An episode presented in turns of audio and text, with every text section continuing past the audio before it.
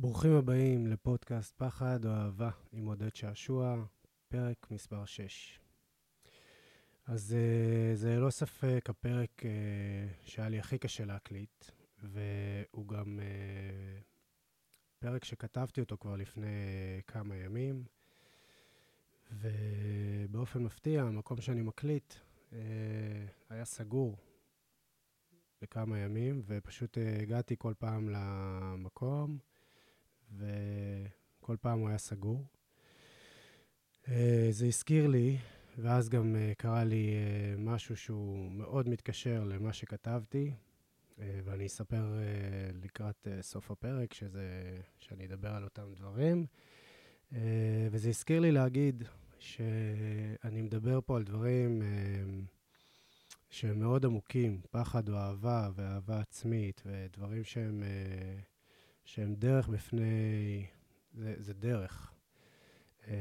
וחשוב לי להגיד שגם, אמנם אני מדבר על הדברים האלה ממקום שכאילו אני חווה אותם וחוויתי אותם, אבל אני ממש נמצא ב- בתוך התהליך ופוגש המון פעמים שאני לא באהבה עצמית, ואני פוגש המון פעמים שאני בצמצום עצמי, וכל הדברים בעצם שאני מדבר עליהם, אני פוגש אותם בחיים שלי, ואני גם אספר לכם על מה היה עם הפרק הספציפי הזה.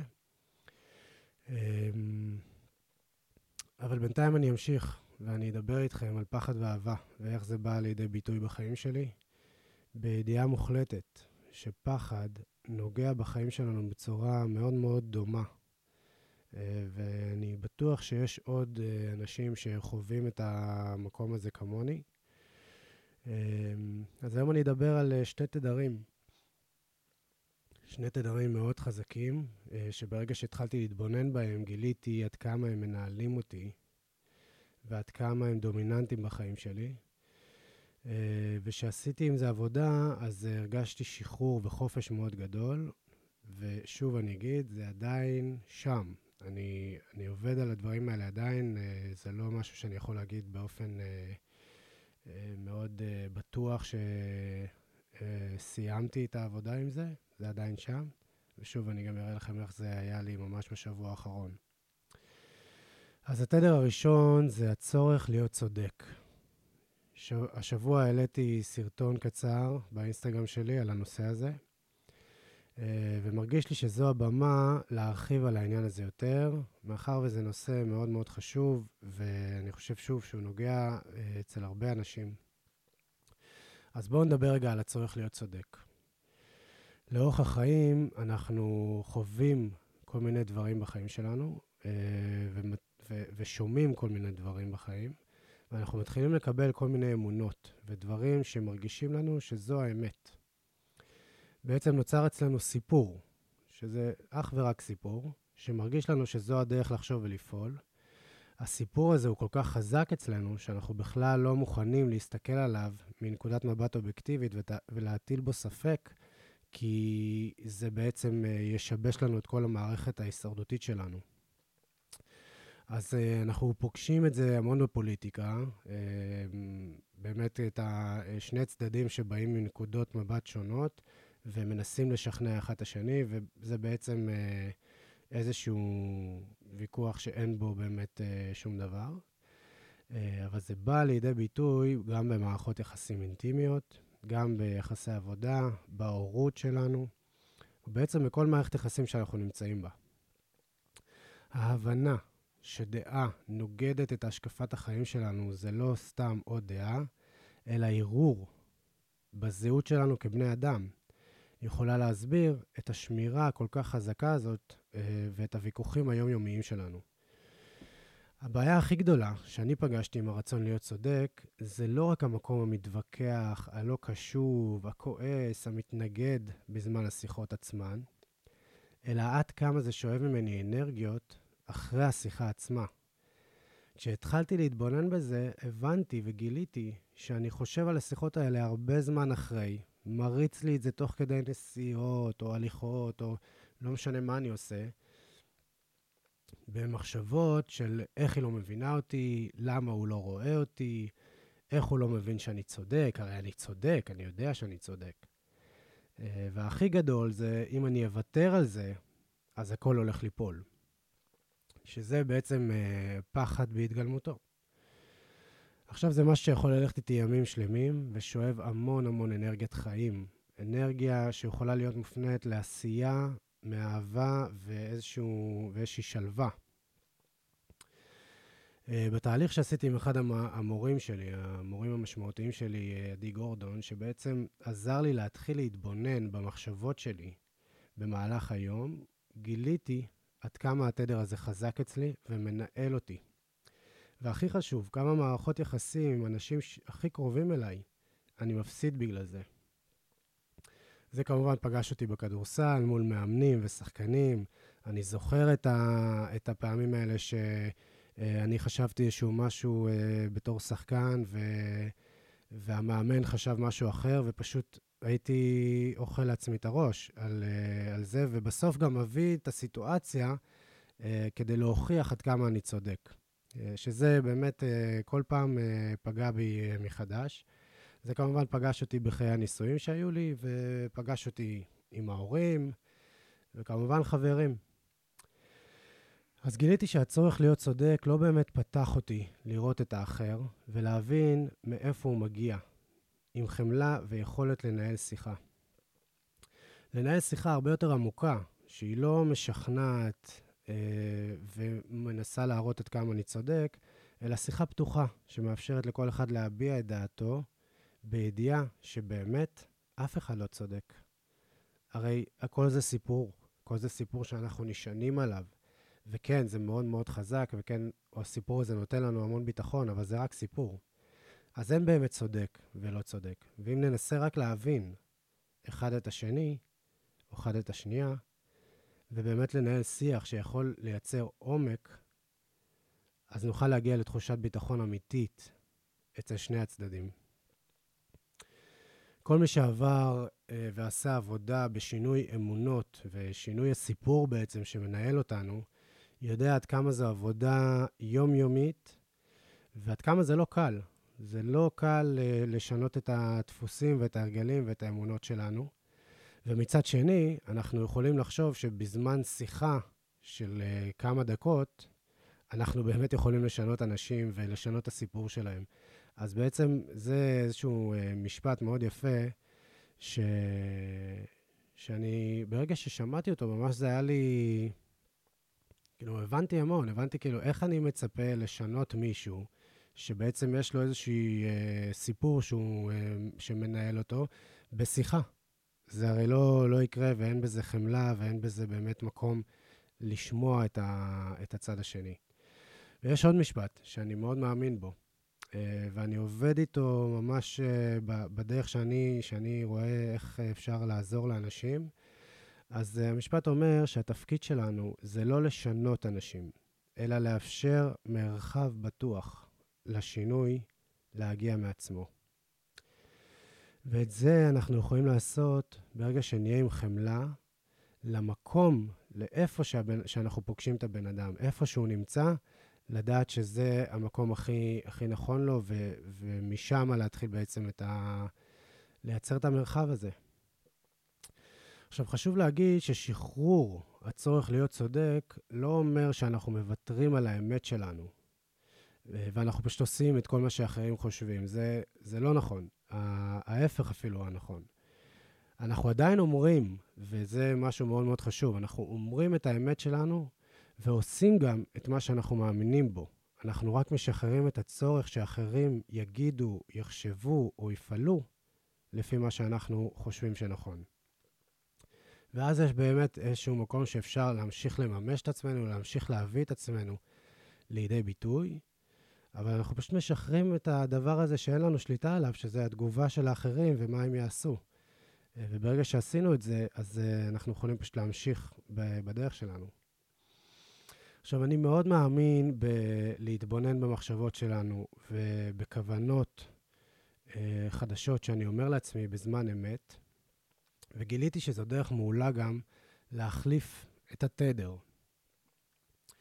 אז מה שעשיתי עם זה היה שברגע שהתחלתי באמת לאכול לעצמי את הראש עם הצורך הזה להיות צודק, עם עצמי כמובן, התחלתי להגיד את הכוונה, הנני משחרר מחיי את הצורך להיות צודק. אין לי צורך בזה יותר בחיי. אני נע עם הרצון האמיתי שלי לממש את עצמי ולהביא את עצמי לידי ביטוי. יהיה אשר יהיה. עם ההבנה שאני לא צריך להיות צודק ולקבל אישור לזה שאני צודק, וחמלה למקום שכל אחד שאני מדבר איתו נמצא עם הכוונה הזו, גיליתי חופש מדהים והמון זמן ליצירה ועשייה בריאה.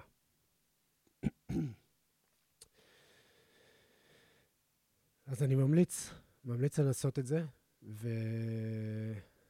ולראות איך זה עובד לכם. אני מבטיח שזה איזשהו משהו שבאמת יכול uh, להיות life changing, כי זה פשוט משחרר המון המון המון זמן, המון אנרגיות. Um, זה משהו מיוחד. סורי, אני קצת מקורר.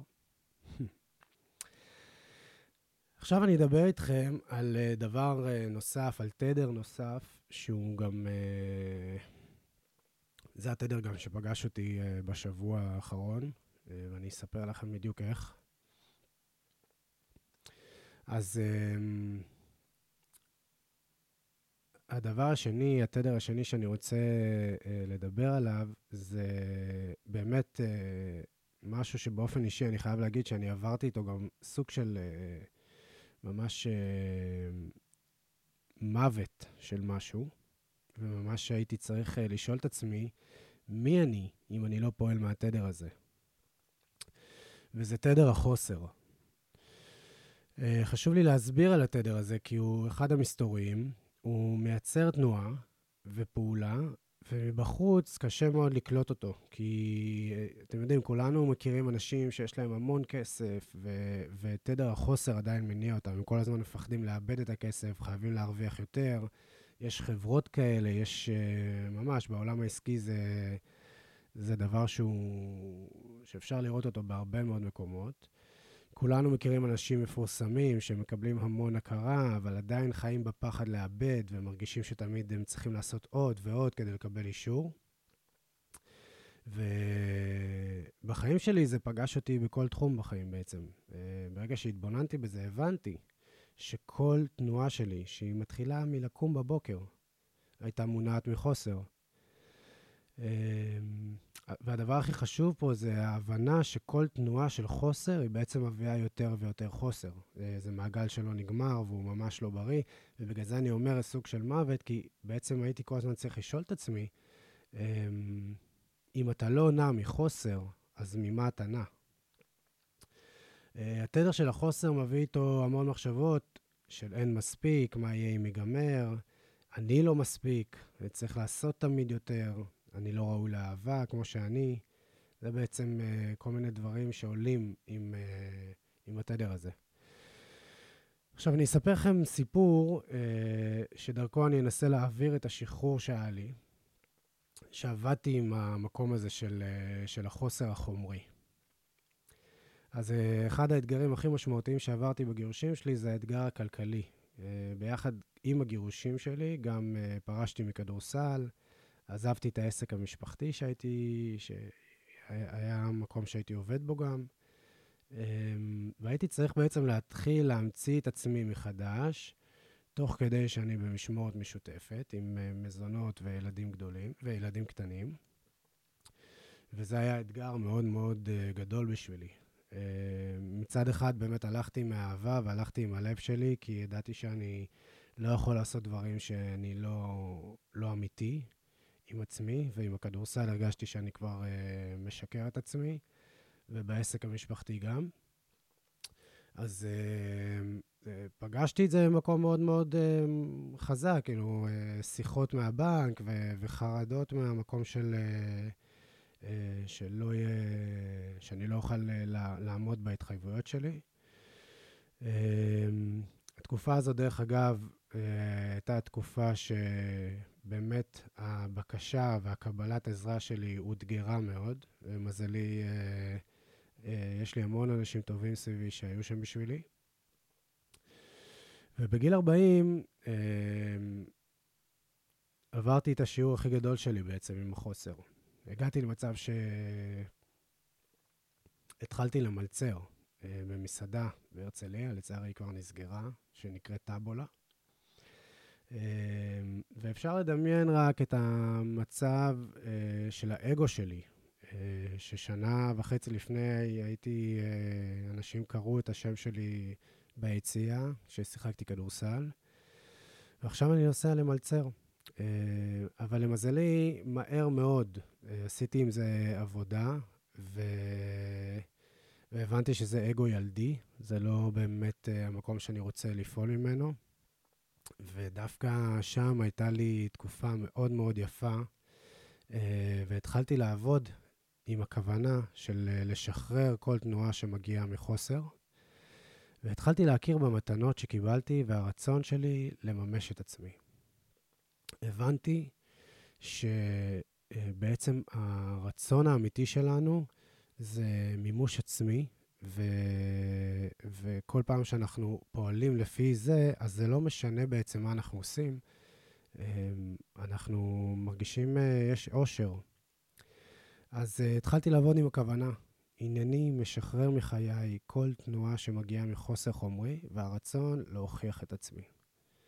אני נע מהרצון לממש את עצמי, ואת כוונת הלב, לראות את היש, את ההזדמנות והשפע בכל דבר. זה מדהים, הכוונה הזאת היא יצרה לי תגובה גופנית. ממש הרגשתי, כל פעם שהייתי אומר את הכוונה הזאת, בעיקר בלילה, הרגשתי חלסת שלי מרפא. בעיקר בלילה, כי אני חושב שבלילה זה, זה הרגעים שהחרדות הכי גדולות היו עולות לי, ואני, והרגשתי איך הלסת שלי ממש נופלת והכתפיים שלי מרפות. עכשיו הבנתי שקראתי על, על כל מיני צורות הרפיה של הגוף, והבנתי שהלסת זה המקום האחרון ש, שעובדים להרפות אותו, כי שם מצטברים רוב המתחים שלנו. אז כאילו זה החלק האחרון בגוף שהולכים אליו כשעושים איזושהי הרפיה גופנית מלאה, אז uh, הלסת זה המקום האחרון, ואני פשוט הרגשתי איך, אני, איך הלסת שלי פשוט מרפא ברגע שהייתי אומר את הכוונה הזאת. Uh, פתאום הבנתי עד כמה הגוף שלי גם בסטרס באופן תמידי, וממש באופן כמעט מיידי uh, הפסקתי לחוק שיניים בלילה, והתחלתי לנשום עמוק. כשאני אומר לנשום עמוק, זה בעצם uh, הגוף התחיל uh, לקבל יותר אוויר, נשימות שהן מעל החזה. אני מדבר על נשימות שזה אחד הדברים בעיניי, ה... זה, זה הקסם הכי גדול של הגוף. ופתאום הבנתי שכשאני נושם, לרגע, אני, אני נכנס לתוך הרגע הזה של נשימה, שום דבר לא חסר לי, ואין חוסר ב- במקום הזה, ב- ב- ברגע הזה. אז uh, התחלתי לנסוע למסעדה בהתרגשות. זה, זה מצחיק וזה מגניב להלאה, כי ממש התרגשתי, והבנתי שיש לי הזדמנות עכשיו לממש את עצמי כבן אדם, גם אם כרגע זה בתור מלצר. אז איך בעצם עושים את זה? מה זה אומר uh, מימוש עצמי? אז uh, עשיתי רשימה של המתנות, המתנות שיש לי, המתנות שקיבלתי, זה משהו שאני עושה גם עם, עם, עם מי שאני עובד איתו, מלווה אותו. Uh, ועשיתי רשימה של התכונות אופי שיש לי, היכולות, הערכים שיש לי, וקל לי להביא אותם לידי ביטוי. זה, זה מסוג הדברים שאנחנו לא הרבה שואלים את עצמנו, כי אנחנו מאוד uh, מרוכזים בלשפר דברים שאנחנו לא טובים, אבל... המתנה האמיתית, הקסם האמיתי, הג'יניוס זון שלנו, נמצא במתנות הקיימות, בדברים שאנחנו קיבלנו בלי לעבוד, בלי לעשות עם זה כלום. פשוט זה, זה המיוחדות שלנו. אז מבחינת, ה... ניתן דוגמה ל... לכל מיני uh, דברים שעשיתי ברשימה שלי. אז, uh, אז אמיץ, uh, אינטליגנציה רגשית גבוהה מאוד, מנהיגות. אני תלמיד, אני לומד מהר, אני מעודד אנשים אחרים. זה דרך אגב מלשון השם שלי. אני סומך, אני אוהב לתת, אני סקרן מאוד. יחסי אנוש, אני חושב בצורה שונה, אני חייכן, אני יודע לנהל. כנות, רגישות, מוקיר תודה, אכפתי, אמיתי, יצירתי, יודע להקשיב, רגוע, חד במצבי לחץ, זה מחובר לעצמי, ואפשר לעשות רשימה מאוד מאוד ארוכה. עכשיו, אם אין לכם, אה, עושים אה, בערך אה, עשר, בין עשר לחמש עשרה מתנות כאלה, ואם אה, אתם לא מצליחים למצוא, אז, אז אה, אפשר לעשות את זה עם מישהו שאוהב אתכם, ויכול לעזור לכם. גם לי, דרך אגב, היה קשה אה, לעשות את הרשימה הזאת פעם ראשונה, כי שיפוטיות וביקורת עצמית זה, זה תכונות מאוד מאוד אה, דומיננטיות אצלי. סליחה. אה, דומיננטיות אצלי, ואני אה, צריך, אה, אה, ואני עובד עליהם, כאילו זה המקום שאני עושה איתו עבודה. אה, ובגלל זה הרבה מאוד דברים מאוד אה, יפים אצלי יכולים ללכת לאיבוד, כי אני לא מכיר בהם. אבל ברגע שהכרתי במתנות שלי, אז הצעד הבא היה לחשוב איך אני מממש אותם במערכות יחסים שאני פוגש. וישר חשבתי איזו הזדמנות מדהימה יש לי לממש את עצמי. זה נתן לי כוח עצום, וההבנה שאני יכול להיות מאושר, חופשי, מכל דבר שאני עושה, וכל התארים האלה שחיפשתי, שאין להם באמת משמעות אמיתית. כי שוב, גם מעולם הכדורסל, אה, היו עונות ששיחקתי, אה, ש, שהקבוצות היו קבוצות מאוד טובות, אבל אני לא שיחקתי ולא מימשתי את עצמי, אז, אה, אז לא באמת נהניתי. ופעמים שהייתי בקבוצות שאולי אפילו לא היו כל כך מצליחות, אבל כן באתי לידי ביטוי וכן הבאתי את עצמי. עכשיו, זה לא משנה אם שיחקתי או לא, הרבה פעמים גם מימשתי את עצמי לא מתי ששיחקתי, אלא היו קבוצות שהיו בבית קבוצות טובות, ואני הייתי ממקום טוב ש... שבא לממש את עצמי, אז, אז הרגשתי טוב, הרגשתי טוב גם שם. אז זה, זה הדברים שבעצם הבנתי, שיצרו, נתנו לי, זה, זה נתן לי חופש אמיתי. וממש נהניתי ללכת למלצר. אז אני ממליץ לכולם לעבוד על תדר החוסר, ולהבין שחופש אמיתי לא מגיע מחופשה, אלא מגיע משחרור דברים שמגבילים אותנו, וגורמים לנו לחשוב שאנחנו לא מספיק כמו שאנחנו. שאנחנו משחררים את הדברים האלה, אנחנו באמת נמצאים בחופש אמיתי. אז תתבוינו בזה, תתבוינו עד כמה חוסר מניע אתכם. שימו לב לגוף שאתם נושמים. איך הלסת והכתפיים שלכם מגיבים לנשימה עמוקה. זה אינדיקטור טוב להבנה של עד כמה אנחנו בסטרס. תיקחו נשימה עמוקה ותראו באמת מה קורה עם הלסת, מה קורה עם הכתפיים, תראו אם אתם יכולים לשחרר עוד קצת. זה... זה ייתן לכם איזשהו אינדיקטור לראות מה, מה המצב. לאחר מכן תעשו רשימה של המתנות שלכם, ואם יש לכם בעיה שוב, תעזרו במישהו.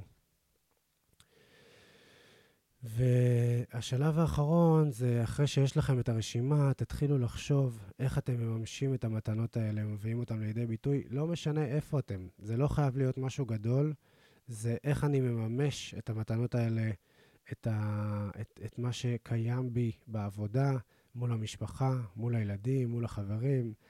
הכי חשוב תמיד זה איך אני מממשת את זה מול עצמי. אני מבטיח שברגע שתעשו את זה, אתם תמצאו את האושר, את האושר האמיתי, אישור עצמי,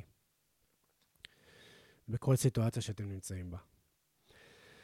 עכשיו אני, אני אספר לכם רגע איך uh, תדר החוסר הזה וצמצום uh, פגש אותי uh, השבוע, ועד כמה זה היה מיוחד, המקום הזה שגרם uh, לי להסתכל שוב על מה אני רוצה, uh, על, על המקום שאני, כל מה שאני מקליט וכל מה שאני מדבר עליו בעצם uh, uh, יפגוש אותי בחיים. אז uh, תוך כדי שאני מדבר וכותב על uh, עד כמה אנחנו... Uh, את כמה אני משחרר כל תנועה שמגיעה מחוסר והרצון להוכיח את עצמי. יש לי את האופניים שלי, אופניים שקיבלתי במתנה מחבר מאוד מאוד טוב, שממש ריגש אותי במחווה הזאת שעושה לי. אני מאוד אוהב אותו, והוא קנה לי אופניים, אופניים חשמליים, שמהרגע שהוא קנה לי אותם, זה הפך להיות כלי התחבורה העיקרי שלי, ובעצם וה... נתן לי איזשהו חופש פעולה, שזה ממש ממש היה לי כיף. והשבוע הזה שאני רוצה להקליט את הפודקאסט על חוסר, קניתי מנעול, שהמנעול לאופניים הוא מהמקום שלי שמנסה לחסוך, ופועל שוב ממקום של כן תנועה של חוסר. קניתי מנעול זול, וממש לא משקף את השווי של האופניים, לא רק ברמה הכלכלית, זה לא, זה לא רק העניין הזה, הכספית, זה השווי, זה, זה בעצם היה התנועה החופשית שלי. ועדיין התדר הזה פעל, וקניתי מנעול לא איכותי, מספיק, וישבתי בבית קפה, שאני כותב, אני, אני יושב בבתי קפה בבוקר מדי פעם, ונעלתי, זה הייתה הפעם הראשונה שנעלתי את האופניים, היה בבוקר, שכאילו שתבינו, זה לא איזשהו, השארתי אותם בערב.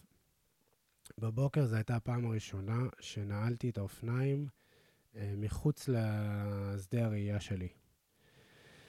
וזהו, מי שעוקב אחרי יודע, קמתי וגנבו לי את האופניים. עכשיו, התגובה שלי למקום הזה, לסיטואציה הזאת, הייתה קודם כל, יש תחושה מאוד uh, קשה בזה שמישהו לוקח משהו שלך, um, וביום הראשון לא הייתי אמיתי עם עצמי, ניסיתי למצוא כל מיני דברים טובים, uh, זה לא היה אותנטי בכלל, ולא הצלחתי. הייתי צריך להיות רגע באמפתיה אמיתית לעצמי ולבאסה שחוויתי, וביום השני הבנתי עד כמה זה היה חזק, עד כמה התדר של החוסר עדיין נע בי ו- ומניע פעולות, uh, ועד כמה באמת uh, אני צריך לעשות, uh, להמשיך לעשות עם זה את העבודה. Uh, וזהו, זה היה חשוב להשתף, כי שוב, uh, יש הרבה פעמים ש- שאנחנו שומעים מישהו או... רואים מישהו, מרצה על, על כל מיני דברים, אנחנו חושבים ששם זה הכל טוב, ו, ו, וזהו, היה לי חשוב להגיד לכם שאני עדיין מתמודד עם הדברים האלה, ועדיין פחד ואהבה זה דברים שחיים בי, ואני לדעתי מחיו תמיד. אני רק, בעיניי, באמת המקום ש, שגדל ומשתפר, זה המקום שמצמצם את הזמן של הפחד, של השיפוטיות, ו- ועובר לאהבה יותר מהר, ויכול להיות שזה גם עובר לגמרי, יכול להיות ש- שככל שאנחנו מתרגילים את זה יותר, אז, אז האהבה כן יכולה להשתלט, ו- ופשוט לחיות את החיים ככה, עם אהבה. אז אני אוהב אתכם, ותודה שאתם מקשיבים, תודה שאתם משתפים, ואנחנו נתראה בפרק הבא, שבקרוב אני באמת אתחיל לארח פה אורחים ונדבר על דברים מעניינים, עם אורחים מעניינים. יאללה, אוהב אתכם, ביי.